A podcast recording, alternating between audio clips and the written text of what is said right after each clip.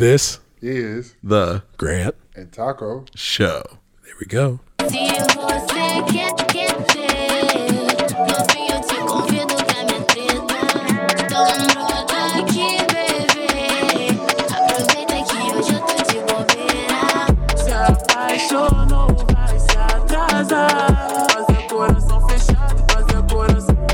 Welcome back to the fourth episode of the Grant and Tacko Show. I am your host, Jared Weiss, Celtics beat writer for The Athletic, and we have a fun one lined up for you this week as the guys go into detail on some big man techniques, particularly something that Grant is coining the Theis, which you actually probably have heard about by now.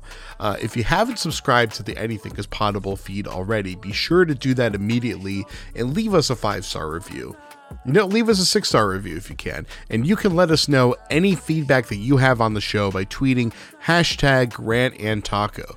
We have another episode coming your way next week, so be sure to stay tuned for more Grant and Tacko in your ears as we all try to get through this shutdown. We have some great coverage as well coming from uh, from the Athletic for you, whether you're following the Celtics, any team in the NBA, any team in sports anywhere. It's all on the Athletic, all for the same price. You get access to the full thing, so be sure to sign up now. Uh, but we have stories for the Celtics from. I just published uh, a rewatch of 1984's Game Four of the NBA Finals between the Celtics and the Lakers. One of the most iconic games in the history of the NBA, probably the most memorable game of the Celtics Lakers rivalry. And I really, not only did I focus on what was just great about that game, but really analyzing the differences in how the game was played back then to how it's played now. And the differences are actually pretty remarkable. So be sure uh, to give that a read over on The Athletic. Uh, and of course, we are going to have more Grant and Tacko coverage, more coverage around the league for you coming up on the Athletics. So stay tuned there. So let's jump into episode four of the Grant and Tacko show. But just a reminder before we do that, we taped this first batch of episodes about a week before the shutdown. So there's going to be references to games that just happened. We recorded it right after the Celtics lost at home to Houston. So sometimes a Houston game will come up. Just a reminder of when this was recorded so you don't get a little bit confused there. Obviously, some of the stuff that they're talking about as far as things that they're excited for coming down the pike in the season. Well, they're getting pushed back a while, probably to July, if even at all. So hopefully we will get back to basketball soon. But in the meantime, we have the Grand Tacko Show to keep us entertained. So sit back, relax, get six feet away from the nearest human being, and enjoy episode four of the Grant and Tacko Show on the Athletic Podcast Network. it's fun. Like I had, I had my doubts coming in into the season. Like I was like, man, like even when I was in college, I was praying that I don't have to play in the G League. but it it wasn't. It ended up being, you know, not as bad as I thought. Like I definitely see like the benefit of it. Just playing in there again, experience.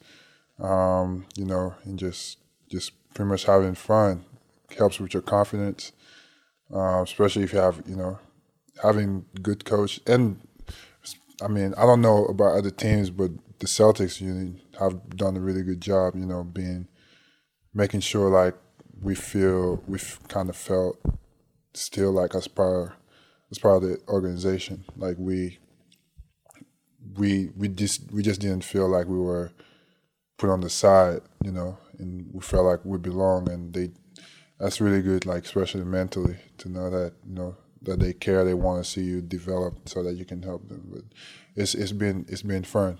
Um, it's almost over now, so What what do they do uh, to make you feel that way? well, especially for me, especially with like Jay, like Jay constantly like he's constantly texting me, watching my games. It's like you can do this better, or I watched this, like you should have done this.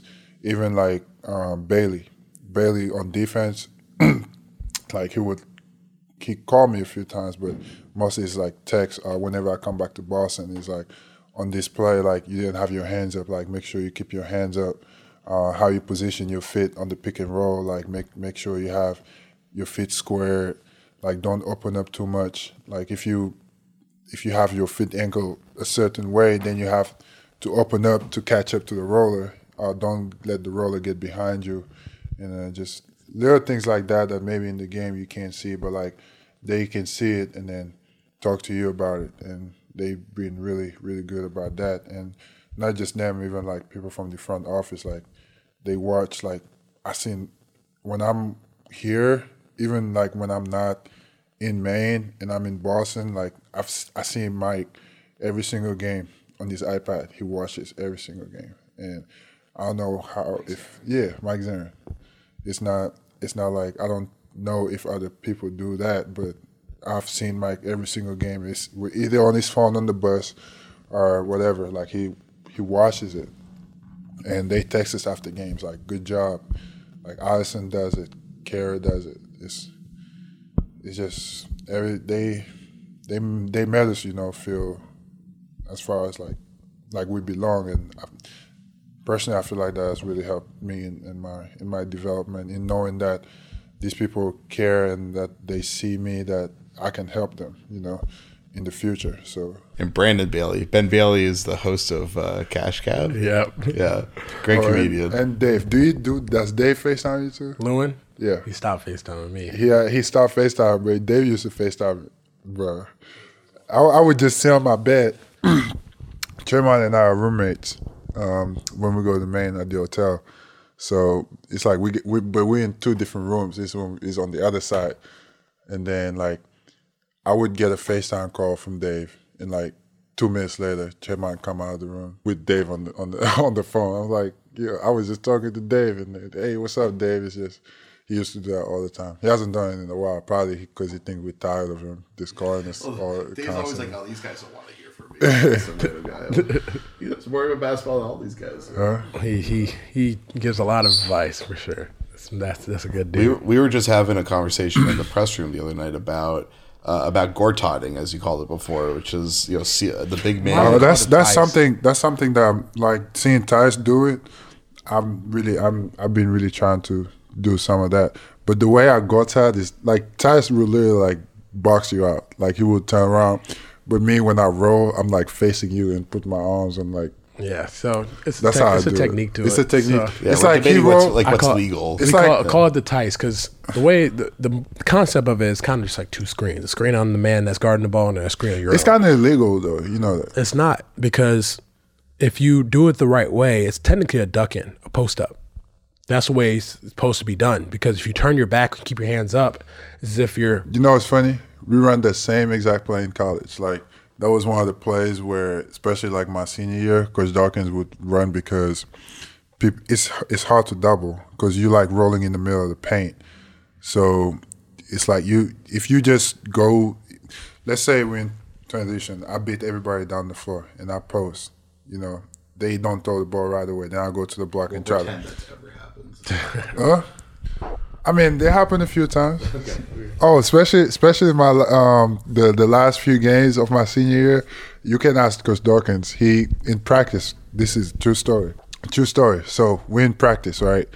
And then there was like a few games before our conference tournament, um, if I'm not mistaken. But that was like way before the the NCAA tournament.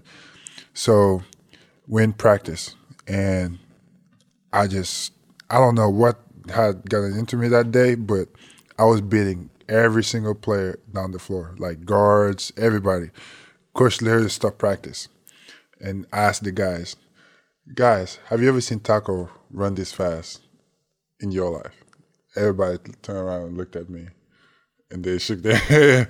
I'm like, no. And Coach Dawkins was like, all year I've been trying to make you do that. So why are you doing that now? So I guess they say it's like the senior thing. Like when you know it's almost over, then you try to give it your your all. But like that's when I really f- like f- started to figure out like wow I can really do this. Like I can move.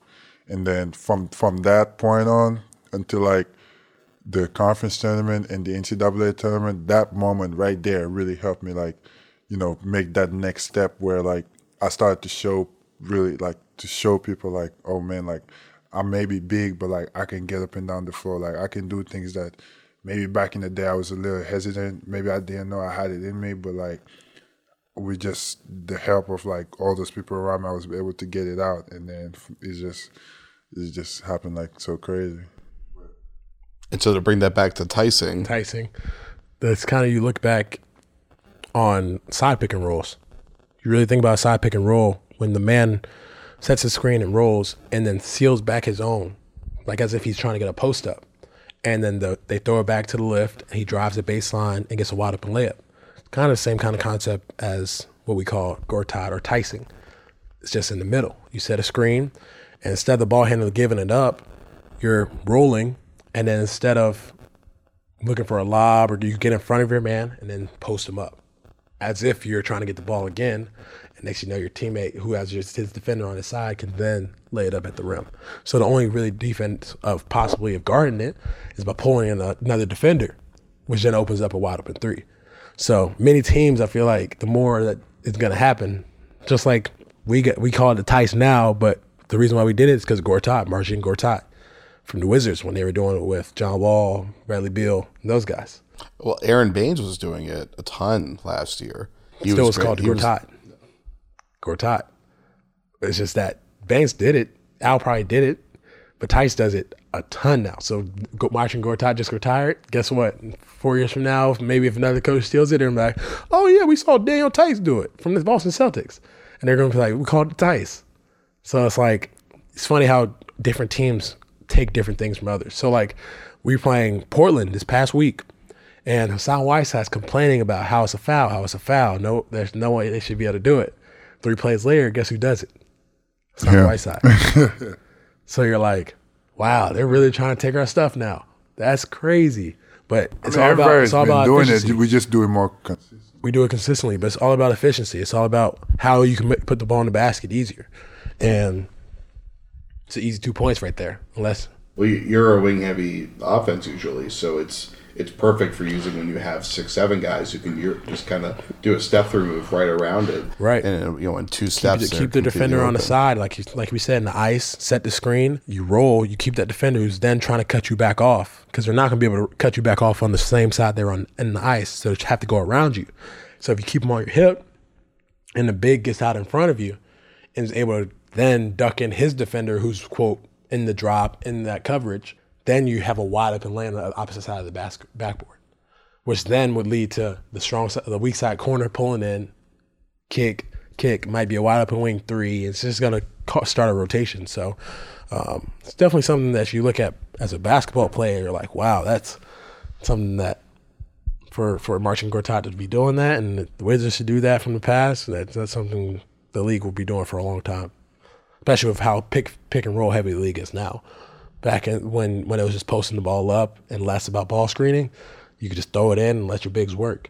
Now the bigs are like we say, small ball, or even the ones that we do have are lob threats. Because if you are trying to take away the Gortat and you get on the strong side, then the big gets behind, he's right there in the rim. I mean, like, so with the small ball thing, right? Whenever a team, let's say we, we play against, um, we let's say we have a big team and we play against a small team. The small team automatically automatically expect us to try to post them every time because they're small and they try to get ready for that.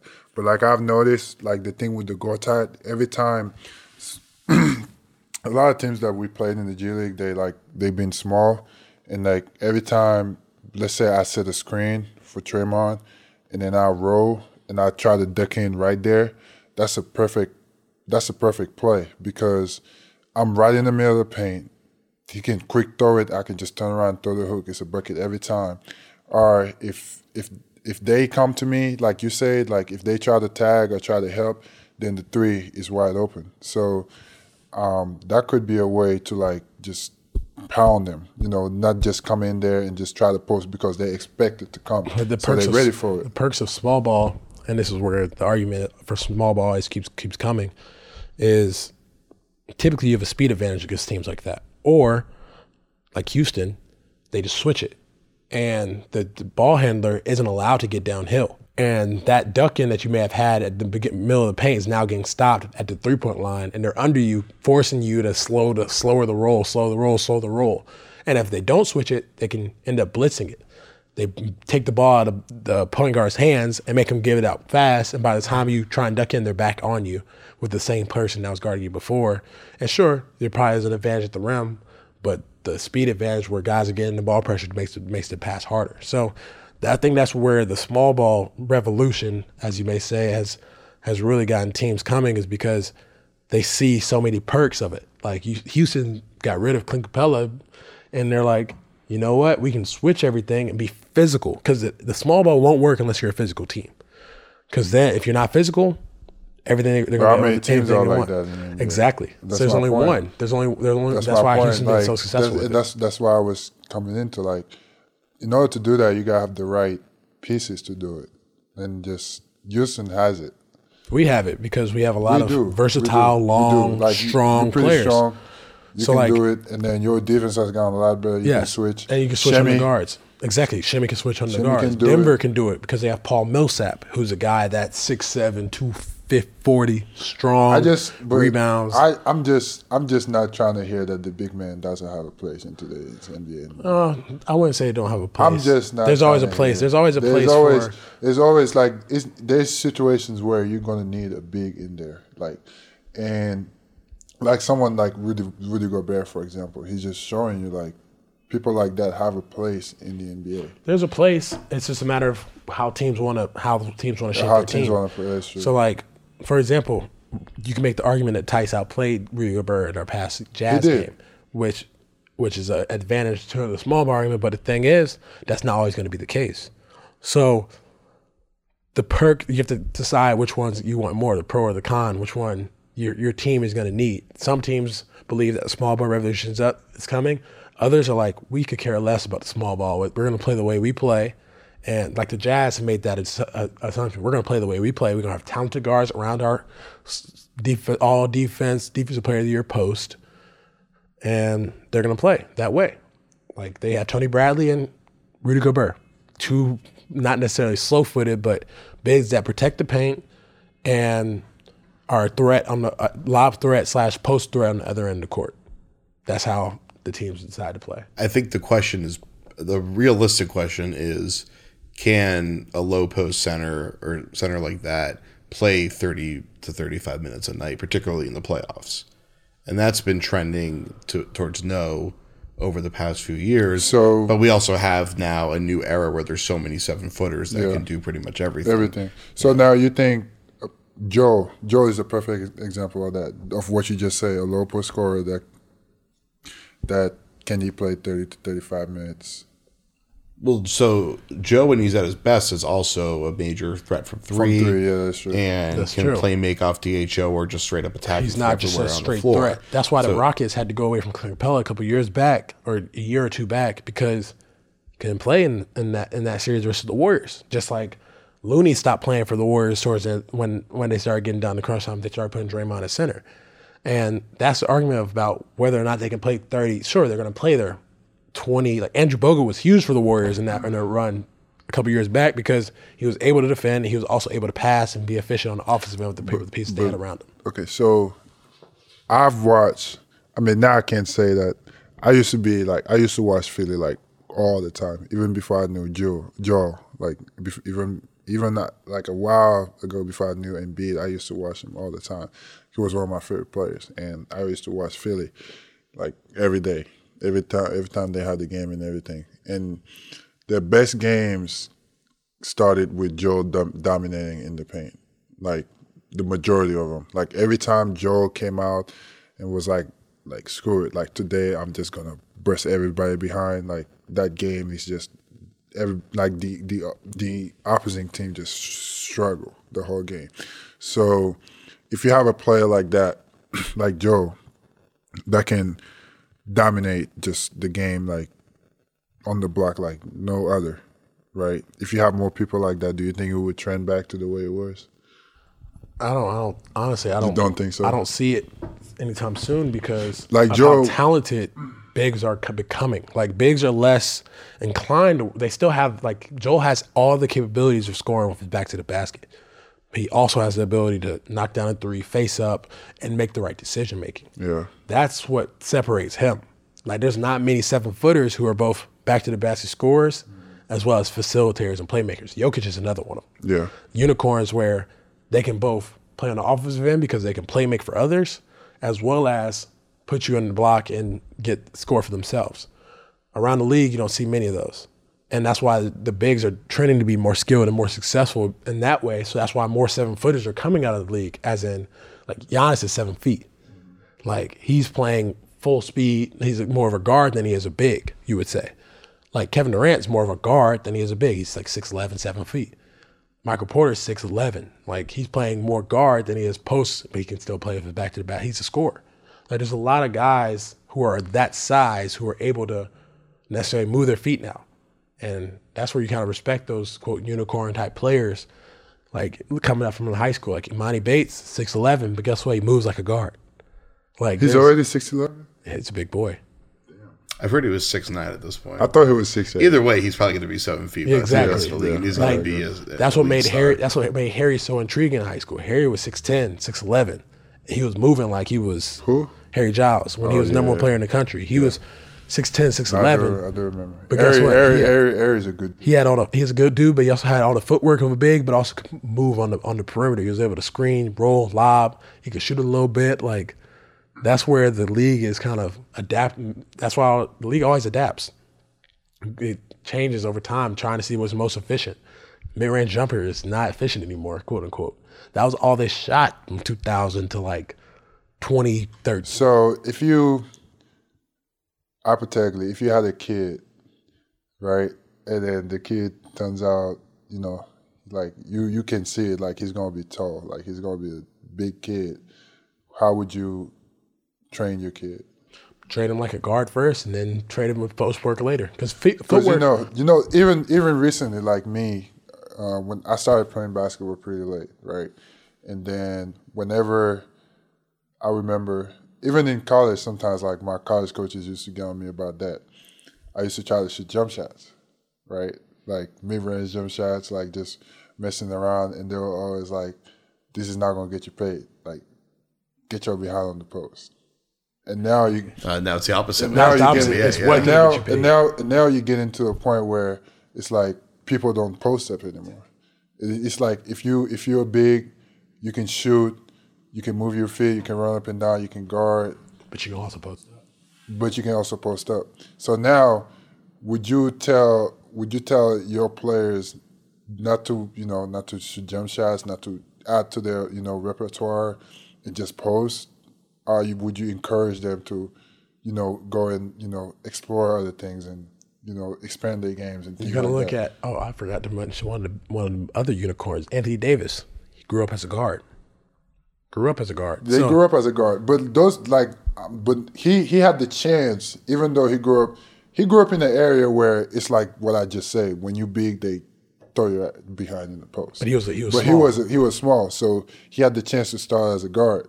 But like a lot of people didn't have that. They just they were just big the whole time, and just people just kind of And that's threw how- them in the box. That's how like grassroots. early. And that's why grassroots programs are changing too in AAU. You see a lot of bigger players, other than the ones that come late, starting developmentally every player the same way. They start them with ball handling. They start them with the same type of drills, and then they teach the footwork later.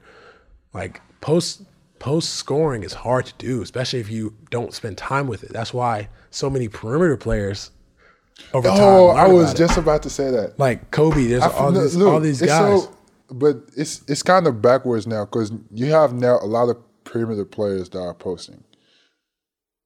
A lot, because it's a lost art. Like a lot. Listen, so now it's like you're gonna tell me, let's say, who who should I give it? JT. Give me a big win. Okay, JT. If JT is getting guarded by who you know like a small guard, it's automatically post. Like JT is going to the post and he's scoring that ball. Like JT can just he's a bucket. But then a lot of times if you have a big that like has a small guy on him, like why wouldn't you do the same thing for him? the argument there is the type of like the way he's posting. Like JT posts, catches the ball, and he scores quick. You don't see many bigs that post and score. Uh, no, JT take his take his time. He takes his time. It one, depends. No, he does. He- against I- bigger wings. he When he plays against guys, when we play against guys like, for example, Fred VanVleet was guarding JT. Oh, he just turn after yeah. He if he if JT can turn around and just shoot over you, he just turn around and shoot over you. But like a lot of times, I've seen JT. He takes his time. Like he would face you up, kind of jab, put the ball between his leg, sidestep, like put the like start backing you down, spin. He loved that spin. Like he would back you down and then just spin and like he loves to do that. Like he takes his time.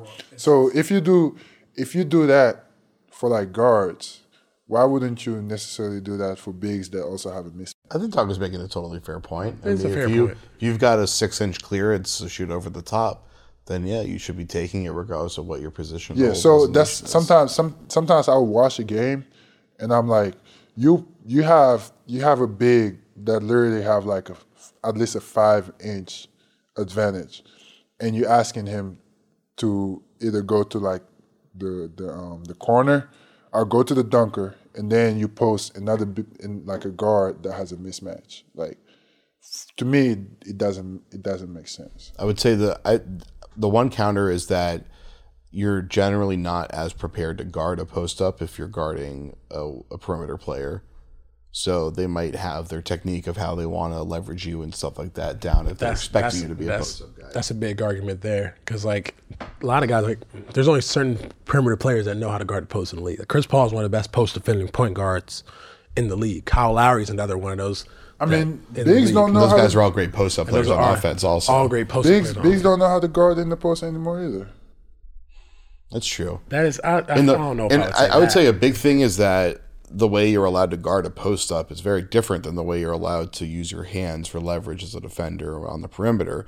And so there's less leeway with using using one hand to push off on the perimeter versus on the block. Like they'll allow for a lot of lower uh, like forearm contact on the block, they're not going to allow on someone like JT taking his fadeaway jump shot from 17 feet out.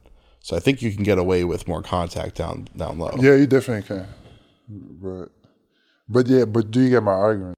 Yeah, I agree, I agree with your argument. There was like two years ago when everyone was saying, and there were tons of coaches who were saying we don't post up because the post up is an inefficient play. So the post up is on its face inefficient in the idea that one, it's for two points instead of three points, whatever. But it's it's a you're taking a highly contested layup and you're generally not moving at the rim. So there's two reasons why it's tough. But if if you're seven foot seven, which there's not too many centers in the NBA that are, but you happen to be one of them. You know, if you're seven seven and you have a guy that's like six foot nine on you, like you he can't guard your jump hook, and if you're confident in your jump hook, that's a money shot every But single time. again, the argument again the argument is how quick is comparably. Like JT when he catches in the post, he takes his time, yes, but when he does make his move, it's sudden, and he's able to either put defense off balance, create for others, or get a wide open shot himself. Like JT doesn't take many contested layups off of post ups. It's all it's typically off of drives. Off post ups, if he has contested, he typically finds a way to kick it out because that means someone else helped. It's not one on one. One on one, he just typically scores it.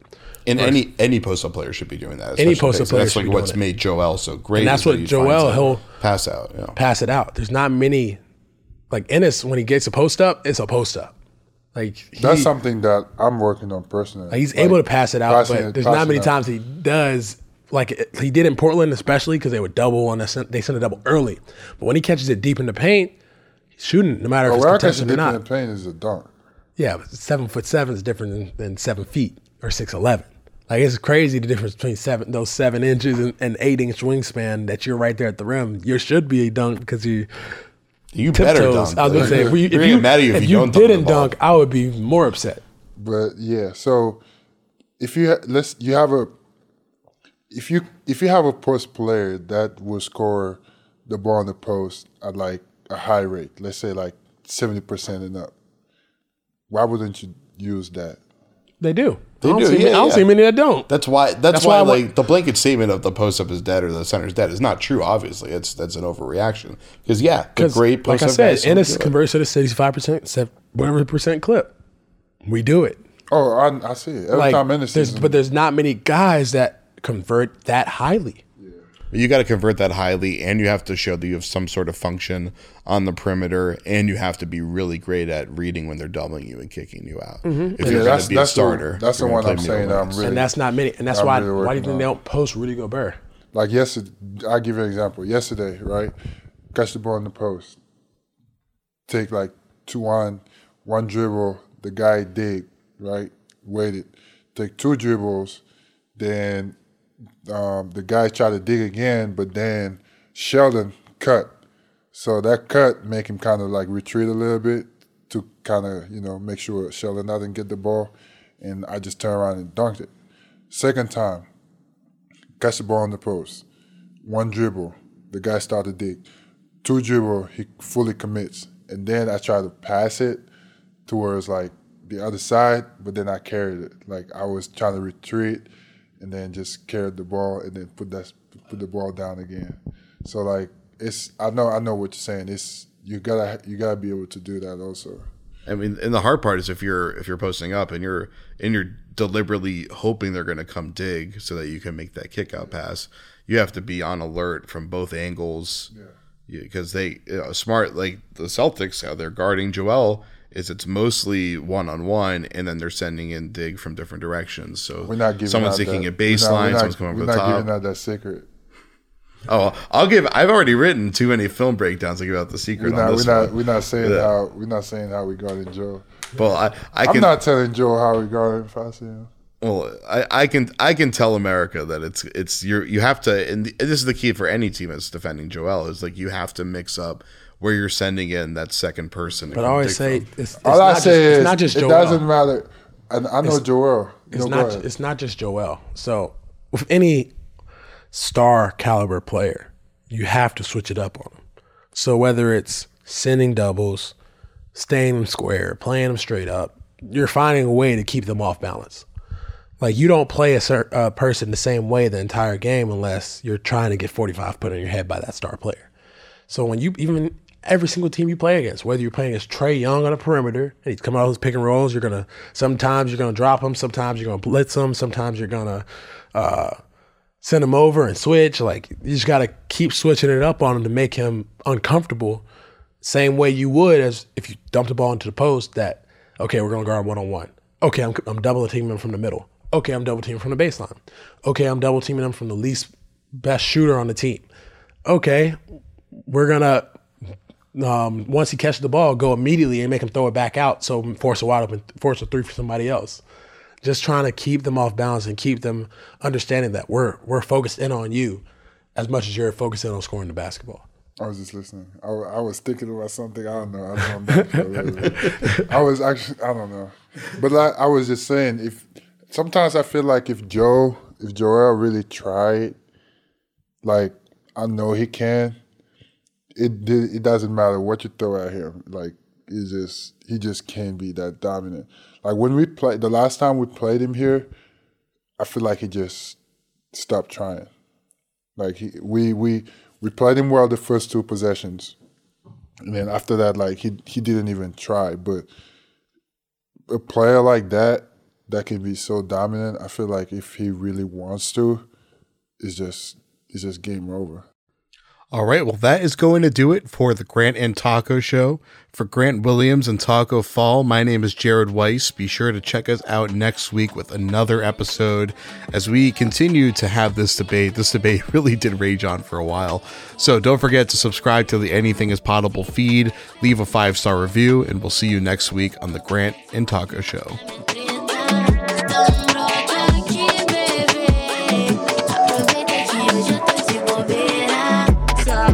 Bebê. Aproveita